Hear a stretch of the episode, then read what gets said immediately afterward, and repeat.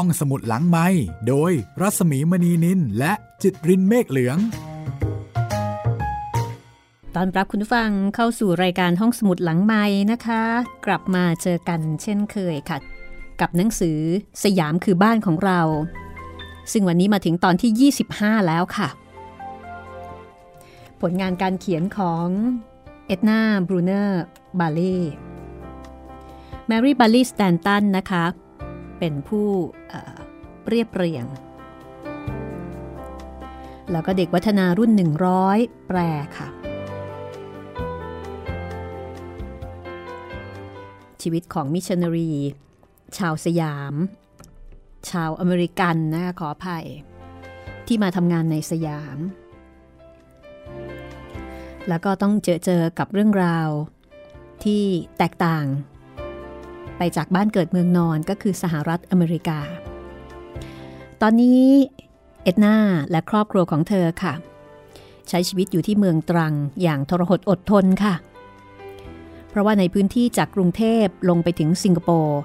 มีโรงพยาบาลอยู่เพียงแค่ 3 โรงเท่านั้นนะคะ และโรงพยาบาลเล็กๆ ของคุณหมอคอนก็เป็นหนึ่งใน 3 ก็ต้องทำงานบุกเบิกกันอย่างหนักแหละค่ะ ในฐานะมิชชันนารี และก็ในฐานะแพทย์ วันนี้เรื่องราวจะเป็นอย่างไรต่อไป ก็คงจะต้องติดตามนะคะ วันนี้เรื่องที่น่าสนใจ คือเรื่องของเสือค่ะ เพราะว่าบทที่จะเล่าต่อไปนี้ ชื่อบทว่าเสือเสือ อย่าลืมว่าในสมัยนั้นสมัยรัชกาลที่ 6 แถวจังหวัดตรัง ยังคงเป็นป่าที่อุดมสมบูรณ์อยู่มากนะคะ ไปเจอเสือเข้ายังไงที่ไหน ติดตามต่อได้เลยค่ะ สยามคือบ้านของเราตอนที่ 25 ค่ะ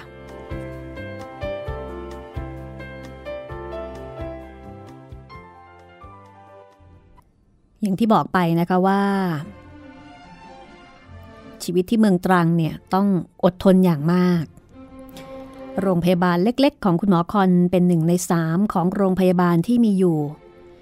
สมุหะเทสาพิบาลสร้างโรงพยาบาลนี้เพื่อคุณหมอคอนโดยเฉพาะตั้งแต่สมัยที่ยังไม่มีรถไฟมาถึง แม้ว่าจะเป็นโรงพยาบาลพื้นๆที่ไม่มีเครื่องไม้เครื่องมือทันสมัยอะไรเลย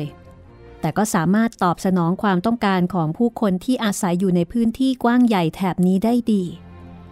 เนื่องจากแถวนี้ยังไม่มีแพทย์ที่ได้รับการฝึกอบรมจาก ประเทศทางซีกโลกตะวันตกมาประจำอยู่เลยแม้แต่คนเดียว ไม่ว่าจะเป็นแพทย์ทางอายุรกรรม หรือว่าสัญญกรรมก็ตาม คุณหมอคอนมีคนไข้ฉุกเฉินมาให้รักษาอยู่บ่อยๆนะคะ ตั้งแต่คนที่ถูกเสือหรือว่าช้างป่าทำร้าย ไปจนถึงคนที่ได้รับบาดเจ็บ เพราะว่าถูกโจรผู้ร้ายปล้นสะดมโจรพวกนี้จะลงมาจากแหล่งกบดานในป่าลึก บนเทือกเขาที่ห่างจากหมู่บ้านออกไปไม่ถึง 12 ไมล์ แต่แรกนั้น ชาวบ้านก็ไม่ค่อยจะเชื่อถือการรักษาแบบต่างชาติสักเท่าไหร่ยังคงนิยมการรักษาแบบดั้งเดิมที่ใช้กันมาเป็นร้อยร้อยปี แต่ถ้าเป็นเรื่องของการรักษาบาดแผล วิธีการแบบฝรั่ง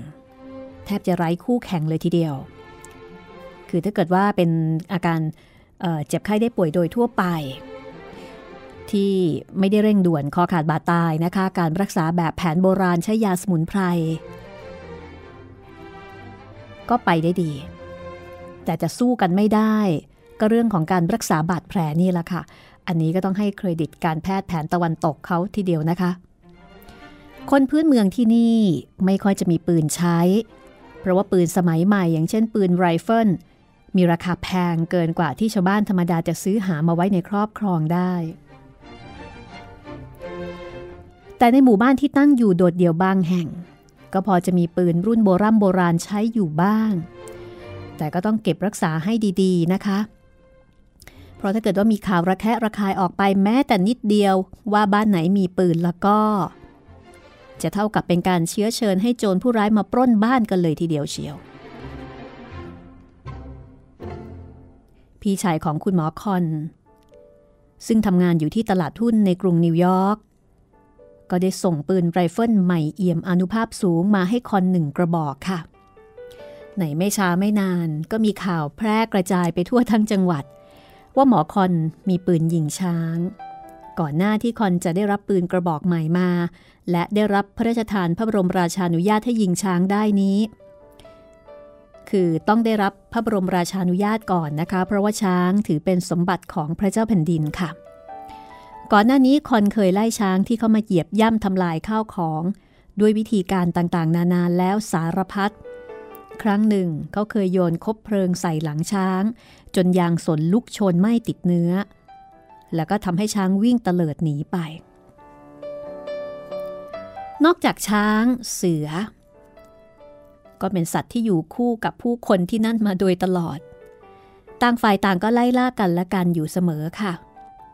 เสือมักจะมาป้วนเปี้ยนในพื้นที่รอบๆ หมู่บ้าน หลายๆ หมู่บ้านเป็นเวลาหลายเดือน บางทีก็มาตัวเดียว บางทีก็มาเป็นคู่ ชาวบ้านจะต้องเดากันเองนะคะ ว่ามันจะวกกลับมาล่าเหยื่ออีกครั้งประมาณช่วงไหน แต่ก็ไม่มีใครทำอะไรได้มากนะักวัวควายก็เริ่มหายไปทีละตัว หลังจากที่คนได้ปืนกระบอกใหม่มาแล้ว เขาก็มีกิจกรรมใหม่เพิ่มขึ้นทันทีค่ะ เป็นกิจกรรมที่สำคัญจริง ๆ แล้วก็ถูกใจเป็นการส่วนตัวด้วย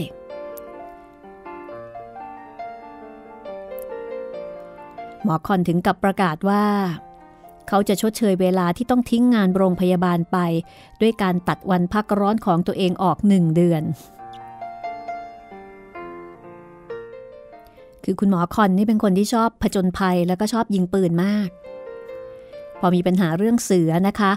แล้วเมื่อไหร่ก็ตาม ที่มีคนเดินเข้ามาในเขตโรงพยาบาล แล้วก็มาแจ้งข่าวว่า มีเสือเข้ามาสร้างความเดือดร้อน อาจจะเป็นอันตรายต่อชีวิตและทรัพย์สินของชาวบ้านก็ตามเนี่ยนะคะ ถ้าตอนนั้นหมอคอนไม่ได้มีคนไข้ฉุกเฉินอยู่ เขาก็จะไม่ปฏิเสธเลย ในการที่จะทิ้งทุกอย่างที่อยู่ตรงหน้า แล้วก็จะเดินทางเข้าป่าไปพร้อม ๆ กับชาวบ้านที่มาขอความช่วยเหลือ คือไปล่าเสือไปยิงเสือสำหรับคอนไม่มีอะไรจะสำคัญไปกว่านี้อีกแล้ว เหมือนกับว่าชอบเป็นการส่วนตัวนะคะ เพราะว่าเป็นคนชอบเรื่องการล่าสัตว์ด้วย วันหนึ่งตอนบ่ายแก่ๆ ขณะที่หมอคอนกำลังสั่งงานเด็กรับใช้อยู่ที่ห้องอาหารในบ้าน ก็มีชายสองคนเดินมาตามถนนเล็กๆ เข้าไปในโรงพยาบาล พวกเขาเดินเร็วๆ เหมือนมีจุดมุ่งหมายบางอย่าง แล้วก็มีมีดยาวโค้งสำหรับที่ใช้ในป่าติดมือมาด้วย เอ็นนาก็เอกใจ รู้ได้ในทันทีนะคะว่าน่าจะเป็นชาวบ้านจากชนบทห่างไกล หมอคอนก็รีบทันหลันลงบันไดโรงพยาบาล แล้วก็วิ่งพรวดขึ้นไปยังห้องทำงานในบ้าน เอ็ดนาพบกับสามี ตอนที่เขาเข้าประตูมาพอดี หมอคอนก็เลยบอกว่า พวกเขามาขอให้ผมไปจัดการกับเสือที่มาคาบอาวัวไปจากใต้ถุนบ้านเมื่อคืนนี้ พวกชาวบ้านพบจุดที่มันจัดการกับวัวแล้ว ก็เลยส่งสองคนนี้มาบอกผม นี่เขาเดินกันมาตั้งห้าชั่วโมงเชียวนะ ถ้าเราจับรถไฟเที่ยวห้าโมงเย็นได้ทัน นั่งรถไฟไปไม่กี่สถานี ก็คงจะไปถึงที่นั่นได้ก่อนมืด คุณช่วยจัดข้าวของเอาไว้ให้ผมอย่างเคยได้ไหม ระหว่างนี้ผมจะรีบไปเปลี่ยนเสื้อผ้า มอคอนขึ้นบันไดไปอย่างห้องนอน ส่วนเอ็ดนาก็ไปที่ห้องเตรียมอาหาร แล้วก็เตรียมข้าวของอย่างเคย อย่างเคยนั้นหมายถึงขนมปังแถวเล็ก ๆ แถวหนึ่งที่ซื้อมาจากตลาด แสดงว่าในสมัยนั้นก็มีขนมปังขายแล้วนะคะ เอ็ดนาก็จะตัดแบ่งครึ่ง เพื่อให้สามารถพกพาใส่กระเป๋าเสื้อโค้ทล่าสัตว์ของหมอคอนได้อย่างอพอดิบพอดีโดยที่ไม่ต้องหาอะไรมาห่อให้ยุ่งยาก แล้วก็มีช็อกโกแลตแท่งหนึ่งที่เตรียมพร้อมเอาไว้ให้หยิบฉวยได้ง่ายๆสำหรับการเดินทางแบบนี้ มีเมล็ดกาแฟคั่วแล้วหนึ่งกำมือ ใส่ไว้ในกระเป๋าเสื้ออีกใบ เพื่อที่จะให้เขาตื่นอยู่ได้ตลอดคืนอันยาวนาน ทั้งหมดนี้พร้อมเสร็จสับพอดีกับการที่คอนกลับลงบันไดมา เขามาจูบลาภรรยาแล้วก็บอกว่า ผมไปละ ไม่ต้องห่วงนะ แล้วก็ขี่จักรยานไป เขาจะฝากจักรยานคันนี้ไว้ที่ห้องทำงานของนายสถานีรถไฟก่อนที่จะขึ้นรถไฟไป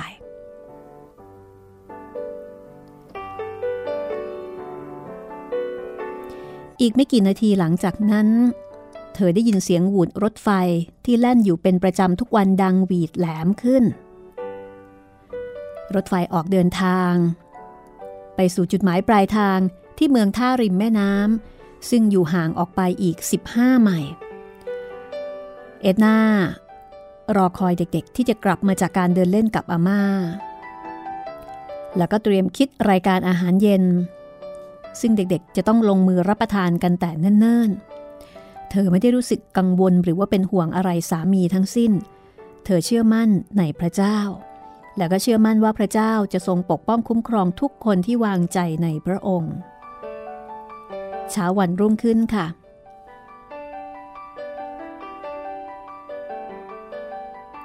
หลังจากที่ขบวนรถไฟแล่นผ่านขึ้นเหนือไปแล้วไม่นานนัก มอคอนก็ขี่จักรยานนำขบวนมุ่งหน้าไปทางโรงพยาบาล มีชายสองคนเดินตามหลังมา แล้วก็ช่วยกันหามแคร่ ซึ่งมีผู้ชายอีกคนนอนอยู่ เอ็ดนาสั่งบอยซึ่งเป็นเด็กรับใช้ ให้เตรียมอาหารเช้าเอาไว้สำหรับเธอแล้วก็คุณหมอคอน แล้วก็นั่งรอจนกระทั่งหมอคอนสั่งการรักษาคนไข้ใหม่ของเขาเสร็จเรียบร้อย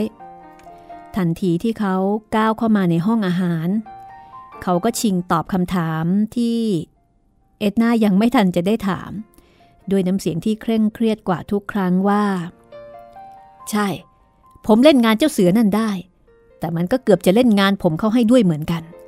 เราพาคนที่เป็นเหยื่อของมันกลับมากับเราด้วย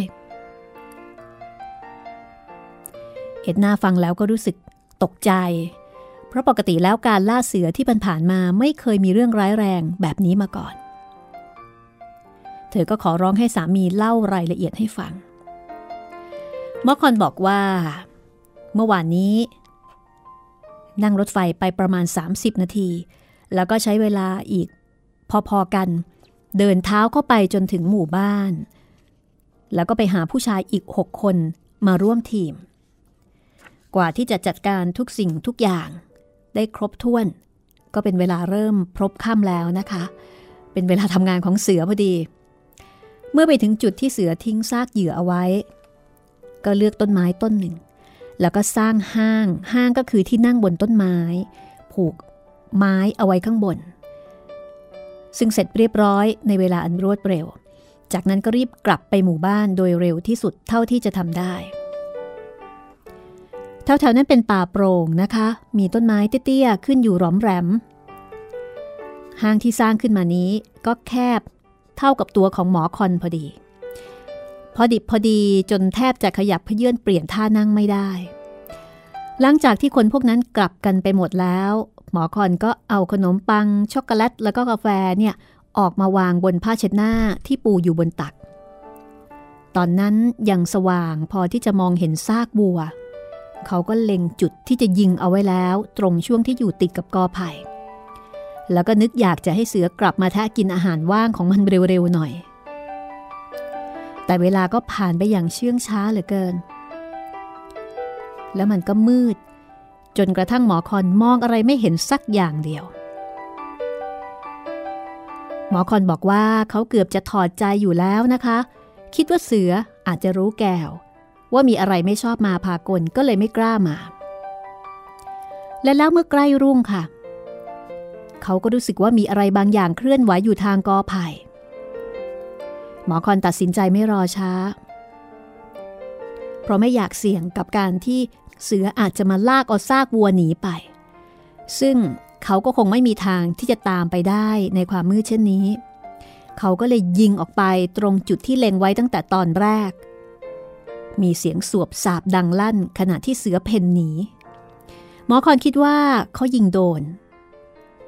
แต่ก็ไม่สามารถจะรู้ได้เลยว่า ยิงโดนตรงไหน หรือว่าทำให้มันบาดเจ็บมากน้อยเพียงใด เขาได้แต่รอเวลาจนกระทั่งฟ้าสาง ทันทีที่ฟ้าสว่าง พอที่จะมองเห็นอะไรอะไรได้บ้าง พวกชาวบ้านก็พากันกลับมาอีกครั้ง หมอคอนลงมาสมทบที่พื้นดินกับชาวบ้าน ผู้ใหญ่บ้านก็บอกว่า เนี่ย ได้ยินเสียงปืน แล้วก็ถามหมอคอนบอกว่ายิงโดนหรือเปล่า หมอคอนก็บอกว่าไม่รู้เหมือนกัน แล้วก็ชวนชาวบ้านให้ลองตรวจดูรอบๆ ชาวบ้านก็ช่วยกันสำรวจดูพื้นที่รอบๆซากวัวนะคะ เพราะว่าตอนเกิดเหตุนี่มันมืดมาก ไม่รู้ว่ายิงโดนหรือไม่ และแล้วชาวบ้านคนหนึ่งก็อุทานเสียงดังอย่างพออกพอใจว่า หมอครับ ยิงโดนมันจริง ๆ มีเลือดสดๆอยู่ตรงนี้ ผู้ใหญ่บ้านก็ถามว่าจะตามมันไปไหม หมอคอนก็บอกว่าจะปล่อยให้มันบาดเจ็บอยู่อย่างนี้ไม่ได้ เพราะว่าเวลาที่เสือบาดเจ็บ มันจะดุร้าย แล้วก็จะคาดเดาไม่ถูกเลยทีเดียว ถ้าอย่างนั้นเราก็ไปตามล่ามันกันเถอะ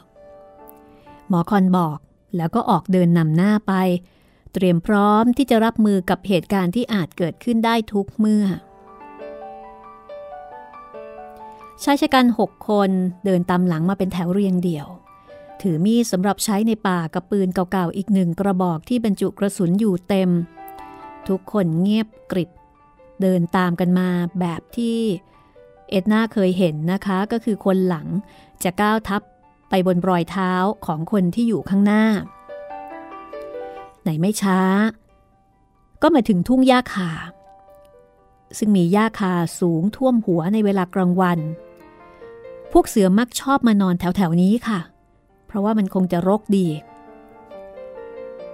ทีมล่าเสือก็เดินเลาะไปตามชายทุ่ง โดยทิ้งระยะห่างออกมาพอสมควร เพราะว่าถ้าเข้าไปใกล้อาจเป็นอันตรายได้ ทันใดนั้น ผู้ใหญ่บ้านซึ่งเดินอยู่กลางแถวก็ร้องโพร่งขึ้นมาว่าหยุดเถอะ หมอ เรากลับไปหาคนกับปืนมาเพิ่มจะดีกว่า หมอคอนก็บอกกับเอ็ดนาว่า คุณคงนึกภาพออก เวลาที่ผมสอนลูกรุ่นโต ตอนพาพวกเขาออกไปเดินป่า ให้พวกเขาหยุดเดินทันทีที่มีคนร้องบอกว่าเจองูอยู่ตรงหน้า โดยทำเหมือนกับว่ากำลังเล่นเกมกันอยู่นะคุณจำได้ใช่ไหม นั่นละ่ะ ผมก็ทำอย่างนั้นไปโดยอัตโนมัติ คือหยุดเดินทันที ลดปืนลง แล้วก็กำลังจะหันกลับมาตามเสียงเรียก คนที่เดินอยู่ถัดจากผม ยังคงก้าวต่อไป จะเป็นเพราะว่ายั้งเท้าไม่ทัน หรือว่าไม่ทันคิดอะไร หรือว่าไม่ได้ยินเสียงสั่งก็ตามแต่ แต่เพียงแค่สองก้าวเท่านั้นเอง จู่ๆเจ้าเสือก็กระโดดผึงออกมาจากดงหญ้าสูงๆนั่น แล้วก็ตะปบเอาชายคนนั้น ซึ่งไปเดินนำหน้าแทนผมเขาอย่างจัง ชายที่น่าสงสาร เขาแซงหน้าผมเดินไปอยู่หัวแถว เพราะว่าเขาไม่ทันได้สนใจฟังเสียงร้องเตือนแท้ๆ แล้วเสือนั่นก็ไวราวกับสายฟ้าแลบ มันลากตัวชายคนนั้นไปตามพื้นดิน โดยหันหน้ามาทางผม แล้วก็ถอยหลังห่างออกไปเรื่อยๆ ในระยะที่ไม่ไกลนัก ผมน่าจะยิงมันได้ง่าย ๆ แต่ติดตรงที่ต้องระวังไม่ให้โดนคนที่มันลากเอาตัวไปด้วย ผมเล็งไปที่หัวของมัน ถ้าขืนชักช้าไปกว่านี้ มันอาจจะคาบเหยื่อกระโดดหายเข้าไปในทุ่งหญ้าณวินาทีใดก็ได้ หมอคอนก็ลั่นไก่ แรงระเบิดทำเอาเสือตัวกระเด็นลอยขึ้นไปในอากาศ แล้วก็ปล่อยเหยื่อของมัน ร่างของชายผู้นั้น ร่วงไปกองอยู่กับพื้น พอเสือรวบรวมกำลังลุกขึ้นมาทรงตัวได้ มันก็วิ่งหายวับเข้าไปในทุ่งหญ้าคาทันที ทุกคนช่วยกันหามชายผู้นั้นกลับมาที่หมู่บ้าน ต่อแคร่หยาบๆขึ้น แล้วก็แบกใส่แคร่มาที่โรงพยาบาล โชคดี ที่มาทันขบวนรถไฟพอดี แต่ชายผู้นี้ยังโชคดีนะคะ ยังไม่ถึงที่ตาย หากถึงกระนั้นก็คงจะต้องมีรูปร่างพิกลพิการไปตลอดชีวิต เดี๋ยวกลับมาติดตามต่อตอนหน้านะคะ ห้องสมุดหลังไม้โดยรัสมีมณีนินและจิตรินเมฆเหลือง คุณกำลังติดตามห้องสมุดหลังใหม่นะคะ สยามคือบ้านของเราตอนที่ 25 ตอนเสือเสือ ซึ่งในสมัยนั้น แถวแถวจังหวัดตรังก็ยังมีเสืออยู่เป็นปกติค่ะ คนและเสือก็ต้องเรียนรู้ที่จะอยู่ร่วมกัน อย่างที่ไม่มีใครเพรียงพรำจากเหตุการณ์ที่เกิดขึ้นทำให้เอ็ดนารู้สึกหวาดเสียวมาก เธอตกใจ เพราะว่ามันเฉียดฉิวมาก ถ้าหมอคอน เดินช้าไปอีกแค่ก้าวเดียว คนที่โชคร้าย โดนเสือตะปบก็จะเป็นหมอคอน เพราะฉะนั้นถือได้ว่า โชคดีมาก ๆ นะคะ เอ็ดนาบอกว่าก่อนที่เธอจะแต่งงานกับหมอคอน เขาก็เคยเผชิญหน้ากับเสือมาหนหนึ่งแล้ว ตอนนั้นเขาขี่จักรยานผ่านช่องเขาทางทิศเหนือมุ่งหน้าลงใต้ ซึ่งกินเวลาห้าวันคือมุ่งหน้าไปจังหวัดตรัง ในขณะที่กำลังข้ามช่องเขาเขาก็เห็นเสือตัวหนึ่ง ยืนขวางอยู่กลางถนนพอดี ที่ตรงนั้นเป็นทางลาดลงและจักรยานก็กำลังเพิ่มความเร็วขึ้นเรื่อยๆ จนเขาไม่มีทางจะหยุดรถได้เลยเขาทำอะไรไม่ได้อีกแล้ว นอกจากปั่นจักรยานสุดแรงเกิด พุ่งเข้าใส่เจ้าเสือราวกับคนบ้า พร้อมกับสั่นกระดิ่งแล้วก็ร้องตะโกนจนสุดเสียง แล้วก็ประกาศความเป็นเจ้าถนน อาจจะเป็นเพราะว่าสีหน้าทะมึงถึงของเขา ที่ทำให้เสือนั่นถึงกับตกอกตกใจนะคะ แล้วก็ค่อยๆเดินกลับหลังหัน หลบเข้าไปในป่าทึบอย่างเงียบๆแล้วก็ปล่อยให้เขาครอบครองถนนเส้นนั้น แต่เพียงผู้เดียวโดยดี อันนี้ก็ถือว่าโชคดีมากนะคะ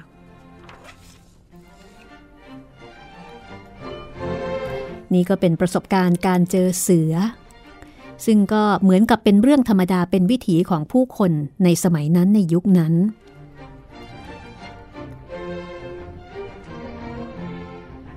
ทีนี้กลับมาที่เรื่องของการซื้อรถยนต์ค่ะ อย่างที่เคยเล่าไปแล้วนะคะว่าครอบครัวนี้ อยากจะมีรถยนต์เอาไว้ใช้ ทีนี้หลังจากที่ต้องเจรจาต่อรองกลับไปกลับมาอยู่นานหลายปี โดยมีสมาชิกในครอบครัวแล้วก็เพื่อนฝูงที่สหรัฐคอยประสานงานแล้วก็ลงขันช่วย ในที่สุดค่ะ ในปีคริสต์ศักราช 1923 ครอบครัวก็ได้เป็นเจ้าของรถเก๋งสองประตู ยี่ห้อฟอร์ดรุ่นโมเดลทีอย่างเต็มภาคภูมิ เอ็ดนาบอกว่า รถคันนี้ถูกเรียกว่าอิซาเบล อิซาเบลนี่เป็นชื่อที่เรียกในเวลาที่มันประพฤติตัวดีคือ คือเป็นช่วงที่โอเค แต่ถ้าเมื่อไหร่ที่มีปัญหา มันก็จะถูกเปลี่ยนชื่อเป็นเจเซเบล เอ็ดนาเริ่มเรียนขับรถแล้วก็ชอบมาก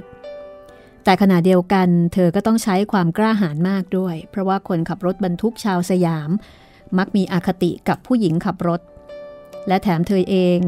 ยังเป็นผู้หญิงต่างชาติ ก็จะมีคนชอบแกล้งขับรถเข้ามาเบียดทำให้เธอต้องหลบจนแทบจะตกถนน แต่เธอเองก็ไม่ใช่คนที่จะยอมใครง่าย ๆอยู่แล้วนะคะ ไม่ช้าไม่นาน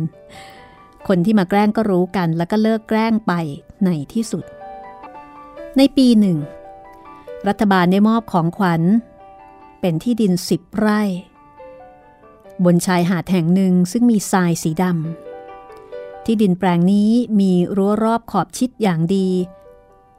แล้วก็มีคนดูแลให้ด้วย แต่การจะเดินทางไปถึงนั้น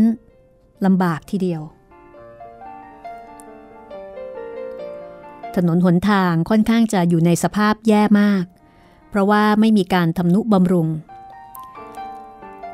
พอถึงเดือนเมษายนหน้าร้อน เอ็ดนาก็บอกกับสามีบอกว่าอยากจะไปเที่ยวที่หาดนี้ แล้วก็ควรจะรีบไปไม่ควรจะรอช้า จริงๆแล้ว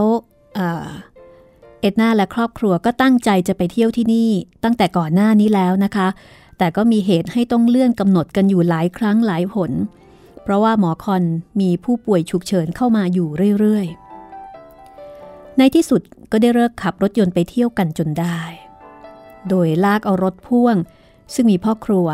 รวมทั้งสัมภาระทุกอย่างที่เตรียมไปสำหรับพักแรมกันสองถึงสามวัน เช่น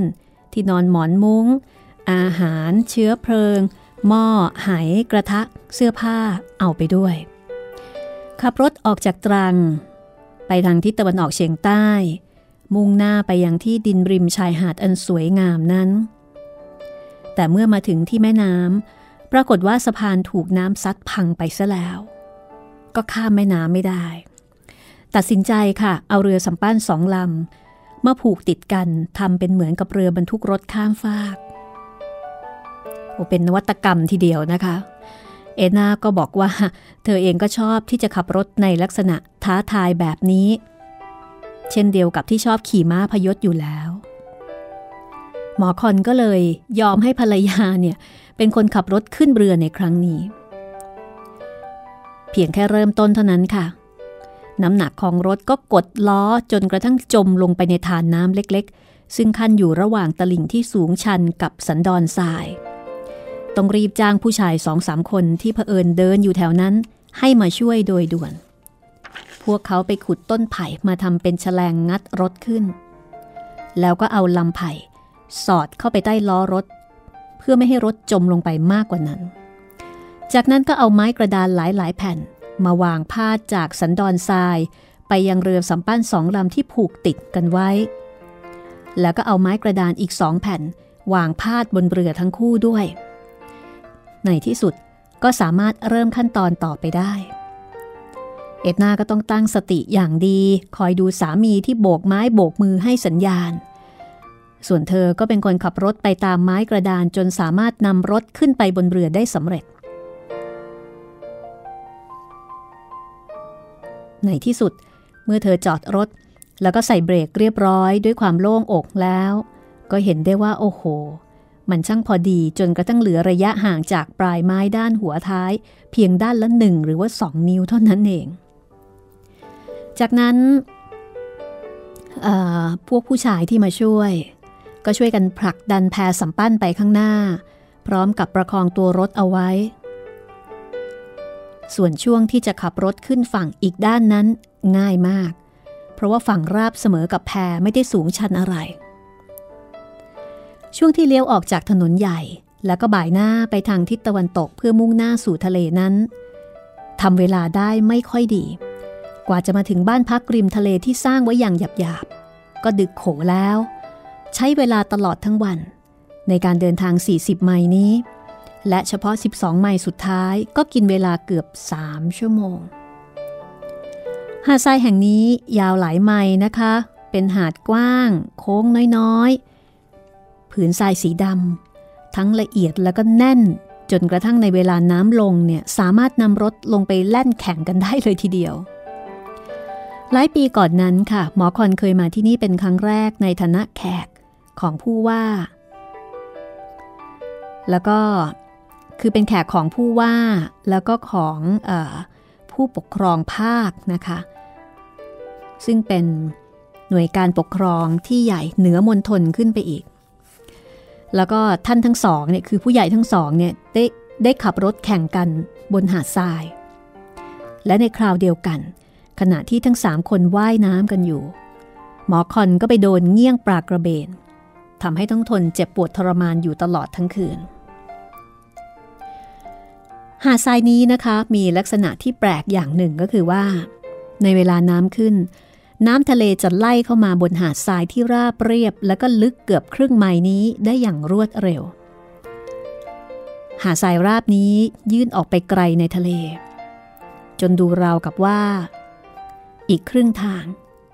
ก็จะถึงหมู่เกาะเล็กๆ ที่แลเห็นเป็นจุดๆแตะแต้มอยู่ตามแนวขอบฟ้าโน่น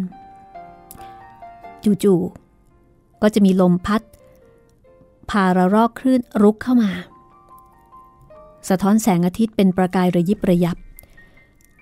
และเพียงแค่ชั่วพริบตาเดียว น้ำก็จะเข้ามาท่วมชายหาดจนมิด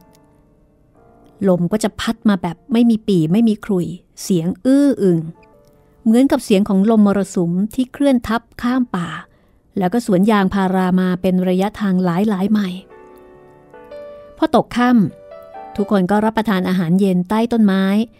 โดยอาศัยแสงสว่างจากไฟหน้ารถ คืนนั้นเป็นคืนวันเพ็ญพระจันทร์เต็มดวง มีจันทรุปราคาเต็มดวงพอดี ขณะที่กำลังชมจันทรุปราคาอยู่ที่หาดทราย ก็ได้ยินเสียงจากหมู่บ้านที่อยู่ไกลออกไป ในการที่ผู้คนเนี่ยตีเกราะเคาะไม้แล้วก็จุดประทัด พื่ออขับไล่ยักษ์ที่มากลืนกินดวงจันทร์ตามความเชื่อ ก็เป็นประสบการณ์ที่น่าประทับใจทีเดียวนะคะ และหลังจากที่ดวงจันทร์ได้คล้ายๆกับพ้นเงามืดของจันทรุปราคามาแล้วเนี่ยนะคะ ก็มีการลงไปไว่ายน้ำอุ่นๆ ใต้แสงจันทร์ ซึ่งอุณหภูมิน้ำในช่วงนั้นก็อุ่นสบาย ก็ว่ายน้ำกันอยู่จนดึก กว่าจะขึ้นจากน้ำแล้วก็เข้านอนในกระท่อมน้อยหลังนั้น เวลาก็ล่วงเลยเกินเที่ยงคืนไปพักใหญ่ขากลับก็ต้องข้ามแม่น้ำแบบเดิมอีกครั้งค่ะ ก็คือต้องใช้เรือสำปั้นเป็นแพในการที่จะเอารถข้ามไป แต่ว่าครั้งนี้เนี่ยรู้แล้วนะคะมีประสบการณ์ว่าจะต้องทำอย่างไรบ้าง แล้วก็ครั้งนี้สันดอนทรายมันแน่นขึ้น รถก็เลยไม่จมลงมากนัก การเดินทางก็ไม่ล่าช้าสามารถกลับถึงบ้านได้ตามเวลา อีกปีหนึ่ง เอ็ดนาสามารถขับรถพาเด็กๆ ไปปีนังได้ เพื่อที่จะขึ้นเรือกลับไปโรงเรียนที่ประเทศอินเดีย ช่วงขากลับ มีสุภาพสตรีชาวอังกฤษผู้หนึ่งขอติดรถมากับเธอด้วย แต่รถก็ไปเกิดเสียก่อนที่จะไปถึงหาดใหญ่ ตอนนั้นก็เป็นช่วงใกล้ค่ำแล้วนะคะ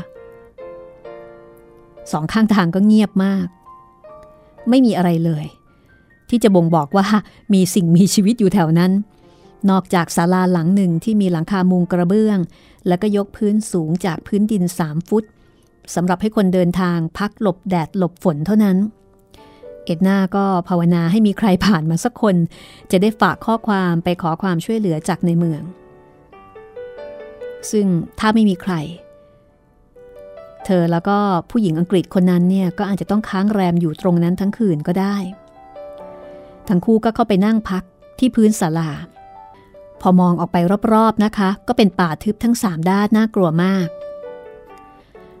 สุภาพสตรีชาวอังกฤษผู้นี้เพิ่งจะมาสยามเป็นครั้งแรก แล้วก็กลัวมากจนแทบจะประสาทเสีย แต่แล้วจู่ๆนะคะ เธอก็กรีดร้องขึ้นมาสุดเสียงค่ะ เมื่อเห็นผู้ชายถือมีดพระสำหรับใช้ในป่าเดินเข้ามา ในสภาพนุ่งผ้าหยักรั้ง แล้วก็พันพันท่อนล่างอยู่เท่านั้น เขาก้าวออกมาจากป่าซึ่งอยู่ห่างจากที่ที่นั่งอยู่เพียงไม่กี่ฟุต โดยไม่พูดจาอะไรเลย จากนั้นก็มีผู้ชายค่อยๆทยอยตามกันออกมาอีก จนรวมทั้งหมดได้ห้าคน พวกเขามายืนเรียงแถวกัน ในระยะใกล้พอที่จะยื่นมือมาสัมผัสได้ แต่ต่างคนต่างก็ยืนนิ่งราวกับรูปปั้น แล้วครู่หนึ่งก็เดินข้ามถนนหายเข้าป่าไป เอ็ดนาก็บอกว่าถ้าเป็นลำพังเธออยู่คนเดียวก็คงจะเข้าไปทักทายพวกเขาแล้ว แต่ว่าเเพื่อนร่วมทางคือสุภาพสตรีชาวอังกฤษคนนั้นเนี่ยดึงแขนเธอไว้แน่น แล้วก็พยายามชวนให้วิ่งหนี พรางร้องสะอึกสะอื้นว่า พวกเขาจะฆ่าเรา เอ็นาบอกว่าความจริงแล้ว ผู้ชายเหล่านี้ก็คงจะเป็นชาวบ้านดีๆ นี่แหละ ที่เพิ่งจะกลับจากทำงานหนัก กลับจากไร่จากสวน แล้วก็คงจะนึกนึกอยู่เหมือนกันว่า ฝรั่งพวกนี้ประหลาดแท้จะกลัวอะไรกันนักหนา หลังจากนั้นไม่กี่นาที เด็กผู้ชายคนหนึ่งก็ขี่จักรยานผ่านมา เธอก็เลยฝากข้อความไปถึงเจ้าของโรงแรม ให้ช่วยส่งคนมาลากรถเข้าเมืองค่ำคืนนั้นมืดมิด คืบคลานไปอย่างช้าๆ โดยที่เอ็ดนาและเพื่อนก็ต้อง นั่งแกลวรอคอยความช่วยเหลืออยู่เป็นนาน และในที่สุดก็จบลงด้วยการเดินทางที่น่ากลัว จนขนหัวลุก เพราะว่า ขณะที่พวกเขาลากรถเข้าเมืองนั้น เธอและเพื่อนชาวอังกฤษต้องนั่งอยู่บนรถ ผ่านป่ามืดทึบในยามเที่ยงคืน โดยไม่มีไฟหน้ารถเลย แม้แต่ดวงเดียว น่ากลัวมาก แต่เธอก็รู้สึกสบายใจขึ้น เมื่อมาถึงโรงแรมรถไฟ ซึ่งมีห้องพักอยู่สามสี่ห้อง ผู้จัดการชาวจีนก็รอต้อนรับ แม้ว่าจะมาถึงค่อนข้างดึกมากก็ตาม แล้วก็คนคนนี้เองนะคะที่ส่งคนไปช่วยหลังจากที่ได้รับข้อความจากเอ็ดนาคืนนั้น เธอได้นอนบนที่นอนพร้อมผ้าปูแล้วก็มุ้งที่เขาจัดเตรียมเอาไว้ให้ เอ็ดนาค่อยๆ เคลิ้มหลับไป โดยที่ยังมีภาพต่างๆ วนเวียนล่องลอยอยู่ในผวัง ด้วยความกังวลว่า กว่าจะมาถึงที่นี่ได้ก็ดึกดื่นเต็มที แต่ไม่ทันรุ่งเช้าก็จะต้องลุกขึ้นเดินทางต่อเสียอีกแล้ว นี่ก็เป็นอีกหนึ่งประสบการณ์ในการขับรถ ซึ่งในสมัยนั้นก็คงจะต้องเจอเจอกับปัญหารถเสีย เพราะว่าเรื่องของเครื่องยนต์กลไกก็คงไม่ได้ดีเหมือนอย่างในปัจจุบันนะนะคะ รถก็ยังคงมีเเรียกว่าเป็นของหายาก แล้วก็มีใช้กันไม่ได้แพร่หลาย การซ่อมแซมต่างๆ ก็คงทำได้ลำบากพอสมควร นี่คือชีวิตของเอ็ดนาบรูเนอร์สแตนลีเอ็ดนาบรูเนอร์บาลลี่นะคะ ในหนังสือที่ชื่อว่าสยามคือบ้านของเรา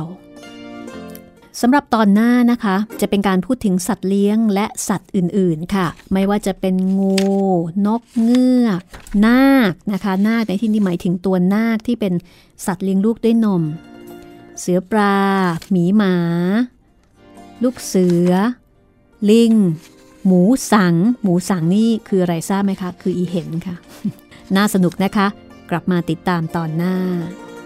กับตอนที่ 26 สยามคือบ้านของเรา ที่นี่ห้องสมุดหลังใหม่ วิทยุออนไลน์ไทย PBS ค่ะ สวัสดีค่ะ ห้องสมุดหลังไม้โดยรัสมีมณีนินและจิตรินเมฆเหลือง